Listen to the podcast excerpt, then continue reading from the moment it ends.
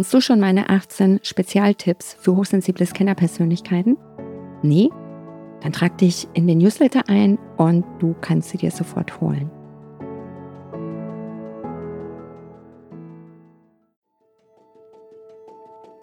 Man hat schon das richtige Gefühl dafür, aber man muss es dann quasi in die Welt noch übersetzen, so dass, mhm. Dass, dass andere das verstehen können und dass man das auch selber besser nachvollziehen und auch festhalten kann, warum das jetzt so ist. Herzlich willkommen zum Podcast Hochsensibel und vielbegabt erfolgreich. Der Podcast für außergewöhnliche High Potentials mit Herz und Verstand. Ich bin Bettina Maria Reuss, Karriere- und Mentalcoach und unterstütze Hochsensible und vielbegabte dabei, ihre Genialität zu erkennen und diese beruflich und persönlich erfolgreich einzusetzen. Herzlich willkommen zum Podcast Hochsensibel und vielbegabt erfolgreich. Der Podcast für außergewöhnliche High Potentials mit Herz und Verstand. Ich freue mich so sehr, meinen Interviewgast für die heutige Folge ankündigen zu dürfen. Er ist Musiker, Songwriter, eine sehr kreative Persönlichkeit. Und ich freue mich sehr, lieber Thomas, dich heute hier als Gast in meinem Podcast haben zu dürfen. Herzlich willkommen. Ja, vielen Dank, dass ich hier sein darf. Ich freue mich sehr. Thomas, magst du dich der Community mal vorstellen? Wer bist du? Was machst du? Was gibt es über Interessantes über dich zu wissen und zu erfahren? Ja, wo fange ich an? Ich bin Musiker. Das habe ich für mich rausgefunden im Laufe der Jahre. Eigentlich habe ich mich schon immer als Musiker gefühlt, habe auch nach der Schule direkt angefangen, Musik zu machen und alles andere zu vernachlässigen. Es hat sich dann aber schwierig gestaltet, das als festes Einkommen zu etablieren. Und so bin ich dann doch davon weggekommen, habe das in Zweifel gezogen, ob das das Richtige für mich ist. Eine andere Karriere gemacht, zwei Studiengänge abgeschlossen, wie man das als Multitalent ja so macht. Mhm. Und verschiedene Jobs im Produktmanagement und Marketingbereich gemacht und bin dann irgendwann aber an den Punkt gekommen, dass ich festgestellt habe, dass das nicht funktioniert, was ich mache und festgestellt, dass ich überlegt habe, wie ich mich neu aufstellen kann. Genau. Und dann ist mir klar geworden, dass Musik einfach ein ganz wichtiger Teil von mir ist. Und dann habe ich das in den letzten Jahren zusätzlich zum Marketingberuf. Ich habe mich dann selbstständig gemacht als äh, Marketingberater und Webdesigner und habe nebenbei Musik gemacht und die Verhältnisse haben sich im Laufe der Zeit immer mehr Richtung Musik verschoben, so dass ich dann irgendwann jetzt gesagt habe, das macht so keinen Sinn. Eigentlich möchte ich Musik machen und das mache ich jetzt auch mit voller Hingabe. Mhm. Wir kennen uns ja schon ein bisschen länger und bei dir geht es ja auch um Hochsensibilität und gleichzeitige Vielbegabung, also Scanner-Persönlichkeit. Magst du mal so ein bisschen erzählen, wie bist du da drauf gekommen, als Mann hochsensibel zu sein und ein Multitalent, also eine vielbegabte Scanner-Persönlichkeit zu sein? Wie war das bei dir, ja, so darauf zu kommen? Seit wann weißt du das? Wie war das dann für dich zu wissen, okay, es gibt da einen Namen?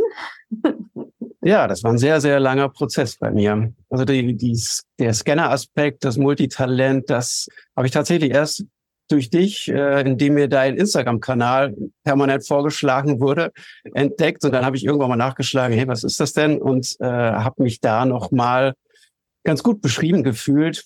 Die Hochsensibilität hat mich allerdings schon länger beschäftigt, aber auch da war es ein ganz schön langer Prozess, da hinzukommen. Angefangen hat eigentlich alles, als ich dann mich von der Musik verabschiedet habe und einen gesellschaftlich geachteten Beruf angenommen habe und da eine Zeit lang einigermaßen glücklich war, aber so richtig mich nicht verwirklichen konnte und dann schließlich in Burnout gelandet bin. Mhm. Und in dem Burnout habe ich natürlich alles in Frage gestellt. So, wo kommt das jetzt her? Was hat das zu bedeuten? Was hat das mit mir zu tun? Was muss ich tun, um wieder, ja, in mein Potenzial zu kommen? Ja, und da bin ich noch nicht direkt auf Hochsensibilität gestoßen, sondern eher so allgemein auf Achtsamkeit, auf äh, Work-Life-Balance, mich selber im Balance zu halten, mich selber anzunehmen, etc. Aber äh, das Hochsensibilität kam da noch nicht vor. Und das hat es für mich auch ein bisschen schwierig gemacht. Das war eigentlich dann der Augenöffner, dass ich das Thema Hochsensibilität für mich entdeckt habe. Gekommen ist das indirekt über meinen Sohn, denn wir sind 2014 umgezogen als Familie von Berlin nach Hamburg. Mhm. Und wir haben uns das alles gut überlegt und haben versucht, das für die Kinder so äh, verträglich wie möglich zu machen. Äh, der Jüngste ist dann eingeschult worden hier, ist aber dort in ein Umfeld, wo sie alle schon aus der Vorschule kannten, gekommen, in ein Umfeld, was anders als sein Umfeld in Berlin eben ein bisschen härter gewirkt hat auf ihn. Es war lauter, es gab mehr Raufereien und äh, er ist damit am Anfang überhaupt gar nicht zurechtgekommen. Veränderungen sind für Hochsensible ja auch immer schwierig und ja. er ist auch hochsensibel und äh, das alles war sehr, sehr viel für ihn. Und da ist er nicht klarkommen, konnte nicht mehr einschlafen. Da äh, hat sich am meisten gezeigt. Er war aber auch einfach ein bisschen so innere Unruhe, hat man ihm angemerkt. Und es war total tief traurig, das so zu sehen, dass so ein geliebter Mensch da steht, dem du unbedingt helfen willst und du kannst ihm nicht helfen. Genau, und dann äh, hatte ich sehr viel Zeit, indem ich jeden Abend stundenlang vor seiner Tür saß, um ihm zu signalisieren, hey, ich bin da. Er kam dann immer rausgerannt und ähm, war unruhig. Und dann habe ich ein Buch nach dem anderen verschlungen, was das sein könnte. Und irgendwann bin ich auch bei einem Hochsensibilitätsbuch gelandet. Und da war dann ganz plötzlich alles klar von einem Moment auf den anderen. Ja, dann war das der Moment der Erkenntnis und dachte, hey, Moment, das beschreibt ja mich total gut und äh, mein Kind irgendwie auch. Ja, und dann habe ich mich intensiv damit beschäftigt, habe ein Buch nach dem anderen gelesen, habe mich da ganz tief reingearbeitet und ja, dann war es eine Reise, die neu begonnen hatte. Genau. Mhm. Das, das habe ich ganz oft, witzigerweise, dass sehr viele Erwachsene über die eigenen Kinder auf das Thema Hochsensibilität kommen. Ja. Das ist echt erstaunlich. Und es ist halt so ein, so ein Eye-Opener. Ja, wenn du weißt, okay, ich bin hochsensibel, was ja erstmal so, uh, hochsensibel. Wie bist denn du damit umgegangen? So als Mann mit dem Wissen, oh, ich bin hochsensibel? In erster Linie war es erstmal die absolute Erleichterung, festzustellen, dass man nicht der Einzige ist, dem es so geht, sondern unerwartet hoher Prozentsatz eigentlich der Menschen hochsensibel ist und dass es völlig okay ist, so zu sein, dass das ein Persönlichkeitsmerkmal ist, was aus meiner Sicht jetzt nicht gut oder schlecht ist, sondern was einfach eine menschliche Besonderheit ist, die hat Vorteile, die hat Nachteile, damit kann man umgehen. So, damit kann man dann auch arbeiten. Ja, das, das ist einfach erstmal eine wahnsinnige Erleichterung. Das habe ich auch erlebt bei anderen, äh, mit denen ich ins Gespräch gekommen bin, dann über Hochsensibilität, die das genauso geschildert haben. Diese unglaubliche Erleichterung ist erstmal so das, was den ersten Moment ausmacht. Man ist kein Alien, man muss nicht mehr gucken, äh, welche Aliens eigentlich abgesetzt haben oder ob man vertauscht wurde als Kind, sondern man kann sich der Sache einfach ganz anders widmen. Genau. Und wenn dieser Sinn dahinter auch klar wird, wenn man versteht, dass es, dass es auch gut ist, dass es viele, viele Vorteile hat, dass man Dinge erlebt, die andere gar nicht so wahrnehmen können.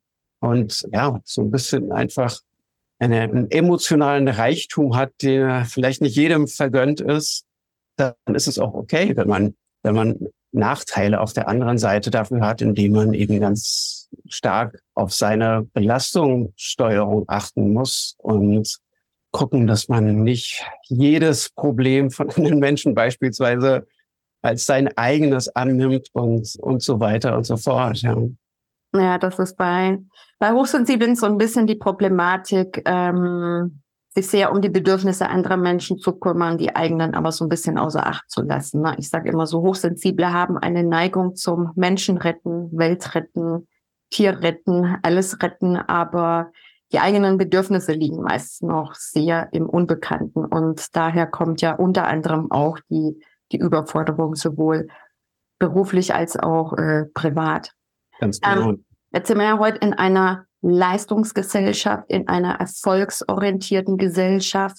Äh, Thomas, inwieweit aus deiner Sicht wird es da akzeptiert oder anerkannt, äh, Männer und Hochsensibilität, weil es ist ja alles so auch Stärke und ein Mann muss man stehen und die Frauen müssen ihre Frau stehen. Wie ist das aus deiner Sicht? Also wie, wie, wie offen kann man damit umgehen, zu sagen, ich bin hochsensibel? Ähm, weil ich habe die Erfahrung gemacht, also Hochsensibilität, Vielbegabung, Hochbegabung hängt ja sehr eng mit unter miteinander zusammen. Sag mal jemanden, ja, ich bin hochsensibel, ich bin dann auch noch vielbegabt und oder ich bin hochsensibel, hochbegabt. Was glaubst du, wie wirkt das auf andere? Wie offen kann man damit umgehen, mit diesen Begrifflichkeiten? Ja, ich glaube, mit dem Thema an und für sich kann man schon offen umgehen. Die Art und Weise, wie man es kommuniziert, ist herausfordernd. Ich finde allein schon den Begriff Hochsensibilität total schwierig, weil Sensibilität total negativ konnotiert ist. Sensibelchen mhm. ist das, was einem als erstes dazu einfällt und dann auch noch hochsensibel und dann auch noch als Mann. Okay, das, sorry, das geht gar nicht. Und das ist ja eigentlich so, wie man Hochsensibilität allgemein interpretiert, den Begriff. So ist es ja gar nicht, sondern es ist ja eher, ich weiß nicht, ich habe da mit einer Freundin vor kurzem auch drüber gesprochen, die das auch so empfunden hat. Ähm, und sie meinte, sie spricht jetzt nur noch von Neurosensitivität. Ja, also von Neuro, von erhöhter Neurosensitivität, weil sich das viel neutraler, viel sachlicher anhört und äh, nicht so eine Wertung gleich beinhaltet. Und ich fände es auch gut, wenn man, wenn man einen positiven Begriff dafür findet. Ja, Wahrnehmungsstärke vielleicht oder irgendwas in der Art, wo was signalisiert, dass es eben auch eine Stärke ist und nicht, das ist einfach keine Schwäche. Mhm. Und deshalb ist die Begrifflichkeit schwierig.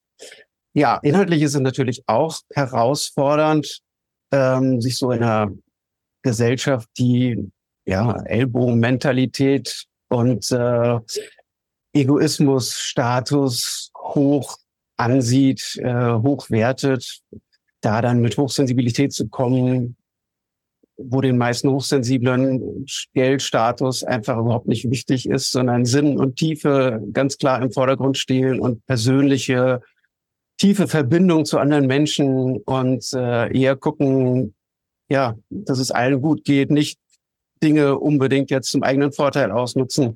Das sind ja eher hochsensible Verhaltensweisen und da, ja, ist man jetzt nicht im, im Zeitgeist so drin. Und ein, ein Aspekt, der, der da noch zusätzlich ist, es gibt ja introvertierte und extrovertierte Hochsensible. Mhm. Und wenn man introvertiert ist, dann hat man es einfach auch nochmal ein Stück weit schwieriger. Das ganze gesellschaftliche System ist eigentlich auf Extrovertiertheit ausgelegt. Mhm. In der Schule bekommen introvertierte Kinder gesagt, dass sie sich nicht richtig verhalten weil sie sich nicht genug beteiligen. Die mündliche Note zählt viel mehr als die schriftliche Note. Leute, die sich ganz viel melden, die bekommen im Zweifel eine bessere Note als jemand, der sich selten meldet und dafür aber gute Beiträge macht.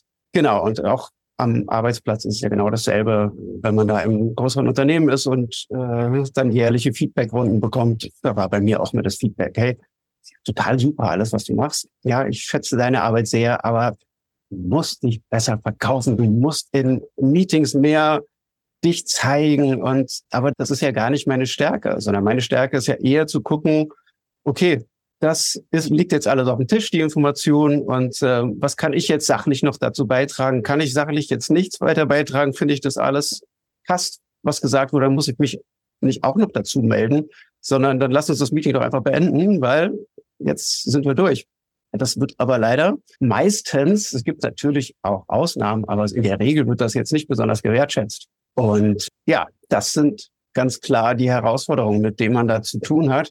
Und ganz besonders wichtig ist in dem Zusammenhang, finde ich, dass man sich seiner Besonderheit eben bewusst ist, dass man das Ganze sich erklären kann und nachvollziehen kann, damit man eben nicht, so wie es mir dann vor meinem Burnout zunehmend ging, dass dass da so ein Unverständnis ist, dass, dass man sich abgelehnt fühlt in seiner Individualität und das gar nicht verstehen kann, weil Hochsensible haben ja durchaus sehr viele Stärken, die sie auch einbringen können. Und ich glaube, das ist eine gesellschaftliche Aufgabe, die auch stärker einzubinden, die Menschen mehr sein zu lassen, wie sie sind, weil sie dort dann auf ihre Art und Weise ihre Stärken entfalten können und der Gesellschaft auch viel mehr zurückgeben können.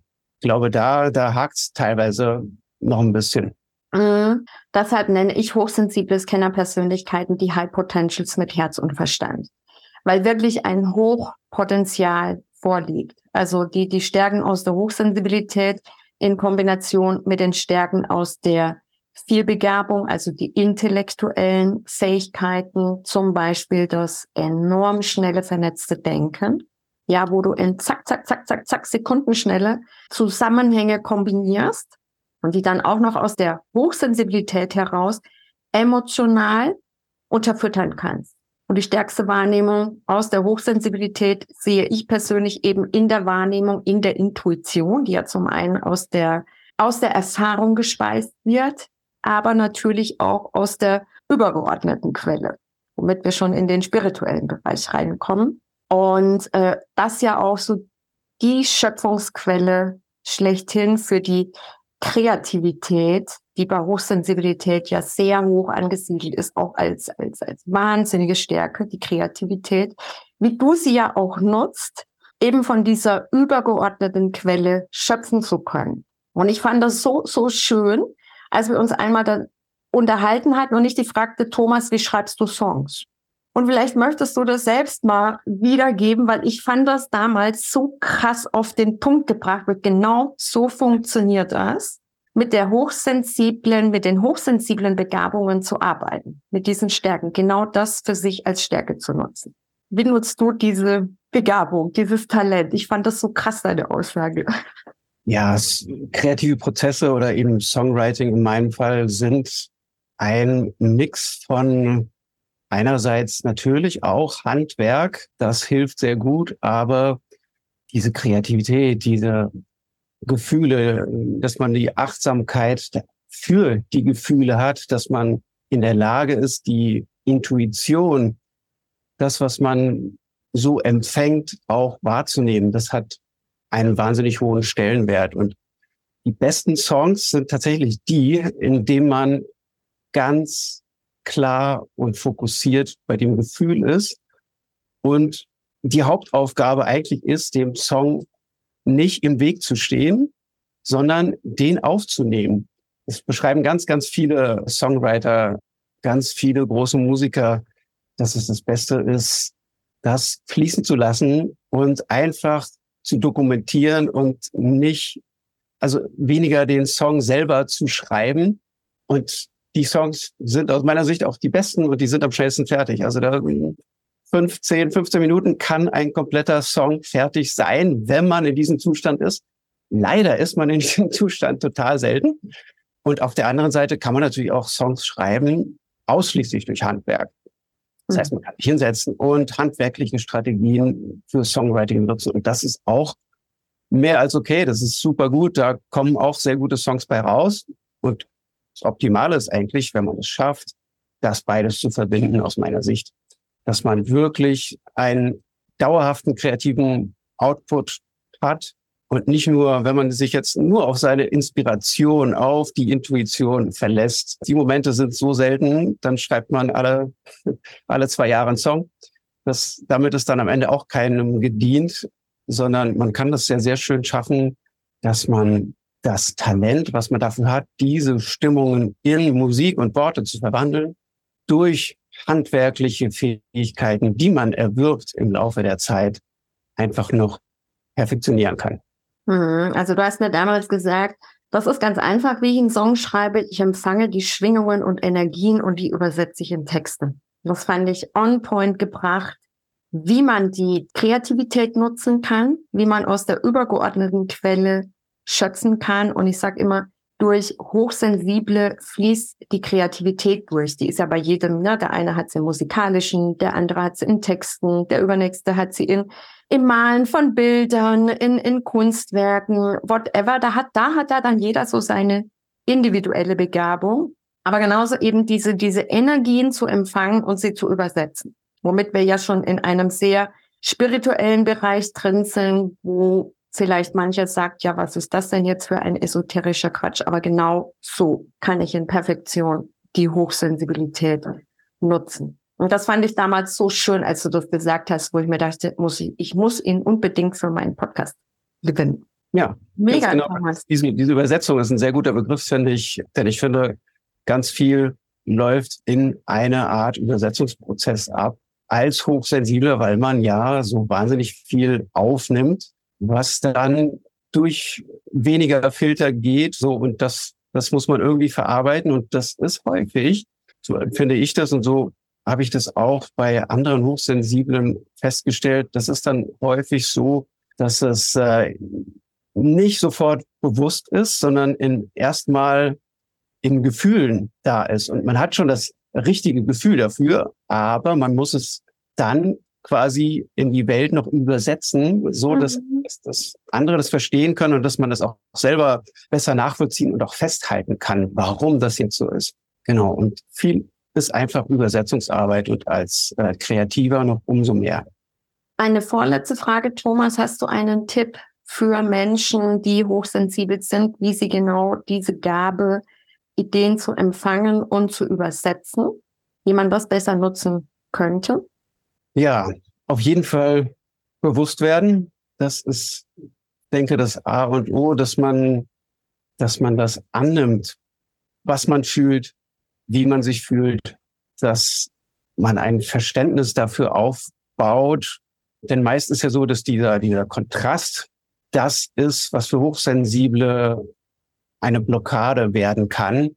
Der Kontrast zwischen dieser Außenwelt und der Innenwelt, dass das nicht harmoniert. Und da helfen eben auch die Übersetzungen dann wieder, um da ein Gleichgewicht hinzuschaffen. Aber dass man eben sich selber annimmt, achtsam ist auf das, was überhaupt in einem vorgeht und nicht sich durch gerade alte übernommene Glaubenssätze ausbremst und glaubt, man kann das nicht, man darf das nicht, das kann so nicht sein, soll so nicht sein.